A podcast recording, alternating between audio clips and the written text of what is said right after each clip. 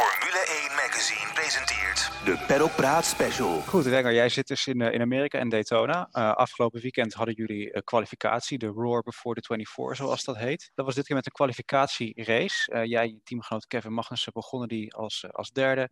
Tijdje op kop gelegen en jullie werden uiteindelijk zevende aan de finish. ja, hoe verliep die race in die zin eigenlijk voor jullie? Ja, hoe verliep die? Eigenlijk, eigenlijk moet ik ehm, gelijk beginnen met dat die race er niet heel erg toe doet. Hè?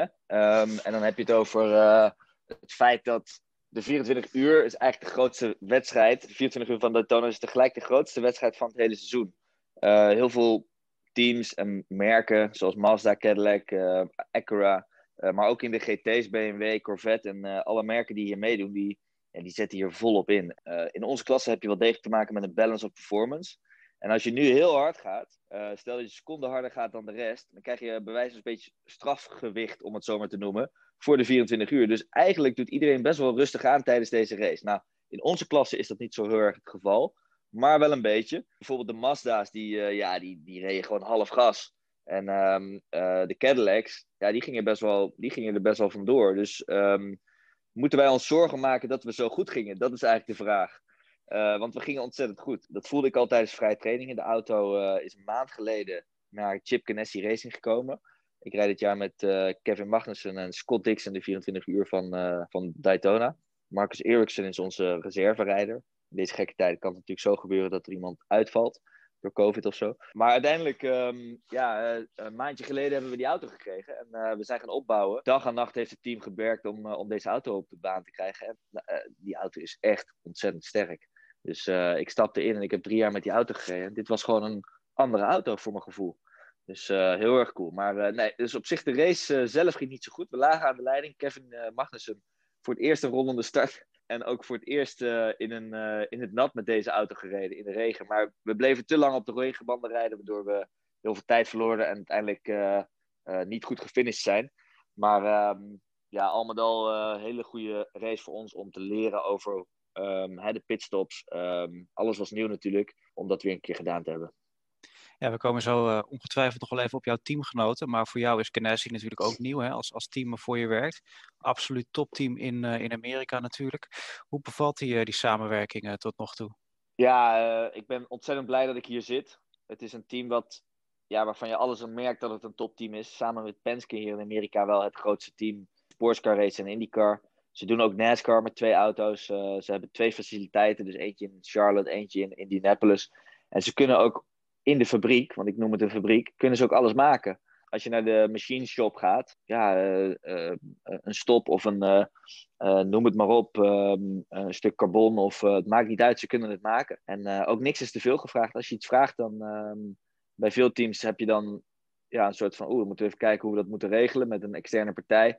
Maar met deze het gewoon, uh, we gaan het gelijk regelen. En uh, nee is geen antwoord. Dus Chip zit er zelf ook heel erg leuk in, vind ik. Het is een raceteam, zegt hij. We hebben geen uh, andere business die ons overeind houdt.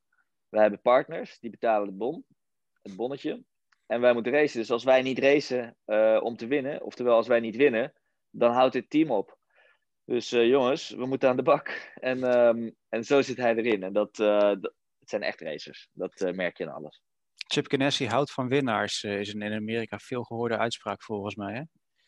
Ja, zeker. Dat is de slogan. Dat is zelfs de slogan. Uh, I like winners. Ja, hij, hij, neemt ook geen mensen aan die niet gewonnen hebben. Want ze, hij zegt van ja, als je niet weet hoe je moet winnen, dan, dan heb ik niks aan je. Hij heeft natuurlijk voor dit jaar nu dan Kevin Magnussen aangenomen als jouw, ja, jouw, jouw vaste maatje, om het zo maar te zeggen. Uh, Magnussen die is natuurlijk wat later naar Daytona gekomen, geloof ik. Hè. Een kind gekregen afgelopen winter, wat natuurlijk ook uh, belangrijk is. Hoe, ja, hoe was die, die, die kennismaking in die zin met hem? Je kende hem natuurlijk al wel een beetje, geloof ik, uit, uit de Formule 3-tijd. Ja, ik ken hem zeker al. En het is altijd in de Formule 1 mensen waar je goed mee omgaat, dan gaan ze naar de Formule 1 en dan hoor je een tijdje niks meer van ze totdat ze uit de Formule 1 komen. Um, en dat kun je ze ook niet kwalijk nemen, want die hebben gewoon alle aandacht nodig om in de Formule 1, uh, in de jungle van de Formule 1 te overleven. Maar Kevin is een hele relaxed gast en ik denk ook dat de Deense mensen en de Nederlandse mensen best wel een beetje overeenkomsten hebben. Dus uh, bijvoorbeeld gisteravond met, nam ik hem mee, nam ik Kevin mee naar, ehm, naar het avondeten met Jeroen Blekemolen en Nicky Katsburg. En we gaan 3,5 uur zitten tafelen en zitten lachen en doen. En Dus dat, dat is absoluut een leuke klik. En hoe is het dan wat het racen betreft? Want hij is natuurlijk in de Formule 1 heel ervaren, maar qua prototypes, dat is voor hem toch, toch nieuw natuurlijk. Ja, het is nieuw voor hemzelf, maar zijn vader heeft gewoon 22 jaar voor Corvette gereden in de klasse waar wij nu in rijden. Mhm. Dus uh, Kevin heeft wel heel veel meegekregen uit uh, die wereld van de racerij in IMSA. Um, en Le Mans natuurlijk. Maar zeker, nee, hij staat heel erg open voor um, wat er moet gebeuren, hoe het gebeurt. En dat is vooral heel belangrijk en leuk. Weinig ego. Dus um, ja, ik neem hem absoluut wel.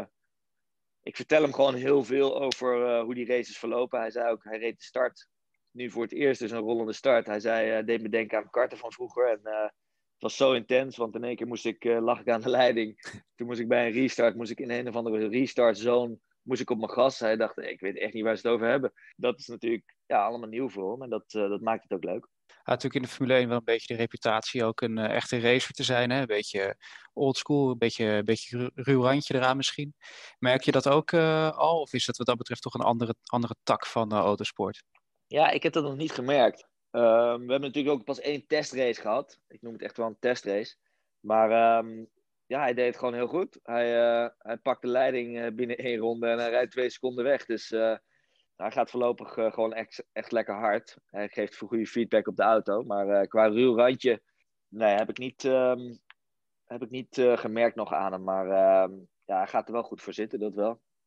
Ja, andere teamgenoot is iemand die in Europa misschien wat minder bekend is, maar in Amerika is natuurlijk het tegendeel waard. Hè? Scott Dixon, zesvoudig IndyCar kampioen. Hoe is het om met zo'n iemand te werken? Je kent hem natuurlijk ook al wat langer van, van voorgaande keren. Ja, Scott is echt wel de teamgenoot ehm, der teamgenoten, zullen we zeggen. Mm -hmm. Hij is natuurlijk in IndyCar zes keer kampioen en die Indy 500 winnaar. En ja, het is echt wel een legende hier, maar dat, dat, dat merk je niet aan hem, zeg maar. Hij is vooral heel erg vriendelijk, heel erg aardig. Hij werkt samen. Uh, hij is eerlijk. Echt wel een, uh, een teamgenoot zoals je een teamgenoot hoopt te hebben. Vorig jaar natuurlijk samen met hem gewonnen. Hè? De 24 uur van Daytona gewonnen. Dat uh, geeft sowieso wel een bandje. Alleen hij had hem al drie keer eerder gewonnen. dus het is een soort winning magnet, zoals ik hem altijd noem. Hij, overal waar hij opduikt, wint hij. Want vorig jaar heeft hij ook helemaal niet zo heel veel in de auto gezeten en gereden. Maar we wonnen wel. En toen gingen we, toen gingen we naar Petit Le Mans kwam die weer, wonnen we weer. Dus ik zei, uh, kun je niet wat vaker opkomen dagen? Want telkens als jij erbij bent, winnen we. Hij is dus, de mascotte. Uh, hij is bijna een soort mascotte, ja. Nou, mascotte, mascotte. Maar ehm, nee, ik, eh, ik vind het heel fijn dat hij er is. heel leuk. We hebben hetzelfde maatstoeltje, weet je. is ook heel belangrijk in deze autosporttak. Dat je met de pitstop moet je wisselen. En dan, als je dan een insert in moet stoppen, als er eentje groter is of kleiner is, dan... Um, ja, dan verlies je altijd wel tijd. En dat is in ieder geval. Er zijn allemaal van die, van die dingen die gewoon kloppen. Dus ik rij heel graag met Scott. Perlpraat. Vergeleken met, met vorig jaar toen je in de Tona was, toch een soort andere wereld nu natuurlijk met, met corona. Hoe is het daar wat dat betreft eigenlijk? Ja, Amerika doet alsof er echt helemaal niks aan de hand is. Althans in, in Florida. Ik hoorde zelfs van mensen dat hier aan het strand. Daytona ligt natuurlijk, Daytona Beach is het. Mm -hmm aan het strand. Trouwens, ze noemen het zelf het World's Famous Beach, maar beach. Dat kunnen ze goed daar. ja, dat is altijd wel iets waar ze de beste in zijn. Maar uh, ze zijn ook de beste in de, de barren vullen, want uh, het staat hier gewoon tegen elkaar aan uh, met een biertje in de hand. Maar ja, daar komen wij natuurlijk niet. Wij blijven daar ver van weg, maar ja, ze doen net alsof er niks aan de hand is. Dus uh, het is ongelooflijk. En hoe gaat het dan op circuit? Zijn er coronaprotocollen om aan te houden? Zijn er bijvoorbeeld ook fans aanwezig? Of mag dat uh, dan weer in beperkte mate? Ja, nee, uh, Insta neemt het wel heel serieus natuurlijk. Dus um, wij moeten elke dag een questionnaire invullen. Dan krijgen we een QR-code. Dan wordt de temperatuur gemeten. Die QR-code laat je zien dat je juist de informatie hebt ingevuld bij de, bij de gate. Dan krijg je een sticker op je pas. Mag je naar binnen. maar dan is dat het ook wel. En de fans die mogen ja, je hebt in de pitstraat van Daytona, of eigenlijk in de pitbox moet ik zeggen, heb je ramen, mhm. waardoor fans naar binnen kunnen kijken. Het is allemaal heel toegankelijk gemaakt. Dat komt vanuit NASCAR natuurlijk. En dat is ook heel leuk. Dus er staan heel veel fans staan wel te kijken naar de pitboxen, naar de, ja, waar we staan, naar de garages. Maar ze mogen niet in de, in de paddock komen waar wij zijn. Dus um, ja, daar, uh, daar houdt de IMSA wel erg rekening mee. Hoe, uh, hoe kom jij de dagen ertussendoor uh, eigenlijk uh, door? Jullie liet net voor het interview even zien dat het stralend weer is en je een mooi, mooi zwembadje hebt buiten je hotelkamer. Maar ik kan me indenken dat je ook wel een beetje de deur uit wil af en toe, of niet? Ja, zeker. het is vooral ook lekker fit blijven en klaar, klaar maken voor de, voor de wedstrijd. Dus ik heb mijn racefiets hier, die gooi ik altijd in de truck. En um, dus die heb ik achter in mijn auto gegooid deze twee weken. En dan um, ga ik lekker op de fiets. Um, ik heb hier een goede gym. Ik uh, zit lekker op mijn laptopje te werken voor het uh, bedrijf wat ik nog heb. Um, dat is Coolwing, de racing uh, verzekeringen. Raceverzekeringen zijn dat. dus daar, dat loopt natuurlijk heel hard nu, omdat ja, alle seizoenen beginnen. Dus iedereen wil zijn, zijn aanbiedingen hebben om, om af te kunnen sluiten. Maar ook bijvoorbeeld voor deze race heb ik ook een paar auto's verzekerd.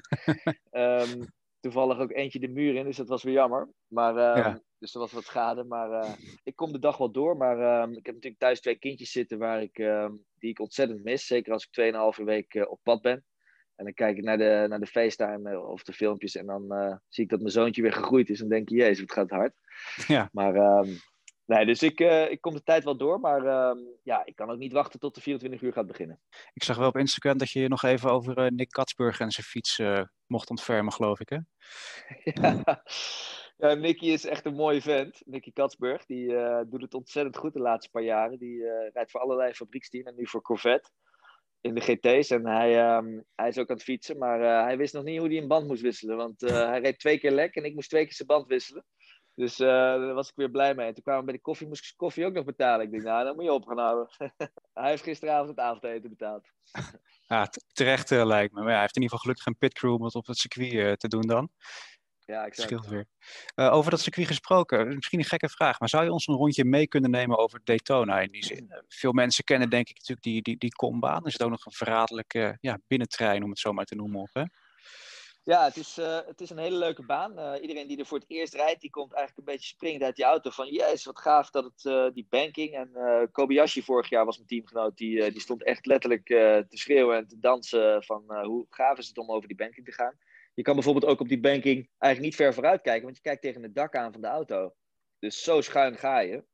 Als je omhoog moet lopen, dan ehm, ja, is het ook even klimmen. Maar ehm, nee, bocht 1 rij je de banking af. Net na start-finish rij je de banking af is een moeilijke bocht vanwege het uh, verschil in asfalt, hè, omdat je de banking afrijdt. En dat is een tweede versnellingsbocht. Kan je veel inhalen. Ook bij de start is daar altijd mogelijkheid om een, uh, om een, uh, om een move te maken. En zeker in het laatste uur van de wedstrijd, hè, als het voor de overwinning gaat, dan kun je daar nog wel eens ertussen steken. En een beetje bargy-bargy er langskomen. Dan heb je een kleine chicane tot bocht 3. Die, die kleine chicane is de tweede bocht, maar ehm, ja, het is een volgasbocht. Uh, moeilijk om in te halen, omdat als een GT daar geen ruimte geeft, dan raak je in elkaar. Bocht 3 is een herpin, rechtsaf. Dan heb je een kink, dat is bocht 4, die is vol gas. In de regen net aan vol gas. En dan kun je eigenlijk net niet inhalen, omdat het daar maar één lijn is. Dus uh, het is altijd kiezen, neem je vol risico om nog net die GT voorbij te gaan, of wacht je een, uh, een bochtje. Dan heb je bocht 5, dat is een, een lange rechtse waar op het remmen niet helemaal duidelijk is of je nou aan de binnenkant moet zitten of aan de buitenkant. GT's die remmen daar aan de binnenkant, zodat wij aan de buitenkant kunnen inhalen. Uh, we hebben een spotter op het dak staan, dus die helpt altijd mee. Van uh, wanneer je er precies helemaal voorbij bent, hoor je clear en dan kun je insturen. Maar uh, bocht 5 is een, een bocht waar ehm, een beetje raar is en waardoor je altijd wel een beetje verschillende lijnen zult zien van de verschillende auto's. Bocht 6 is waar je de banking weer oprijdt. En bocht 6 is dus heel belangrijk, want dat is een lang recht stuk wat er achteraan komt. En bocht 6 moet je dus vroeg op je gas gaan. Dan heb je alleen nog één bocht, uh, dat is de busstop. En die is heel snel, derde, vierde versnelling soms, op nieuwe banden. En dat is een links, rechts, rechts, links. En op de exit van die bocht uh, ligt een kleine curbstone. En die GT's die gaan vaak over die curbstone heen, waardoor er aan de binnenkant een gat ontstaat. Hm. En als je daar doorheen gaat, dan rij je de hele vloer van de auto eronder uit. Dus uh, belangrijk om daar niet uh, te veel van de curbs gebruik te maken. En dan rij je de banking op naar start-finish. Ja, klinkt als een mooi rondje. Je krijgt natuurlijk komend weekend uh, ja, in 24 uur genoeg tijd om het tal talloze keren te, te, rijden. Hoe, hoe zie jij je kansen voor, voor aanstaand weekend? Ja, je moet gewoon ook wel geluk hebben bij de 24 uur races. En het materiaal moet zich goed houden. We hebben deze auto natuurlijk een maand geleden opgebouwd. We hebben weinig ervaring, dus er zullen misschien uit, ja, dingen op die auto zitten die het team nog niet weet dat makkelijk stuk gaat. Maar we hebben veel support van Delara, de autobouwer. Dus ik hoop dat hij heel blijft. En als hij heel blijft, denk ik dat we serieus een kans maken om te winnen. Maar uh, ja, het zou natuurlijk geweldig zijn. Ik bedoel, ik heb hem twee keer op rij gewonnen. Als je hem een derde keer zou winnen, zou ja, echt wel bizar zijn. Dus ehm, maar daar gaan we wel voor. Altijd als we het over Daytona hebben op de redactie, dan begint onze chef André over de Rolex. Wat natuurlijk de, de prestigieuze prijs is, los van de eeuwige roem die je daar kan winnen. Ik geloof dat de eerste twee naar je kinderen gaan. de derde moet er maar voor jezelf zijn, of niet? Ja, mijn vrouw staat ook al in de wachtlijst. Dus ik, uh, ik ben benieuwd waar die gaat blijven. Maar uh, laten we hem eerst maar eens proberen te winnen. Ja, nou, uh, Renger, veel succes alvast, zou ik zeggen. Ja, thanks. Formule 1 Magazine. Pedalpraat, de special. Deze podcast van Formule 1 Magazine is geproduceerd door Hassan El Maroudi van podcastservices.nl, Jonathan Leij en Almar Uilenbroek.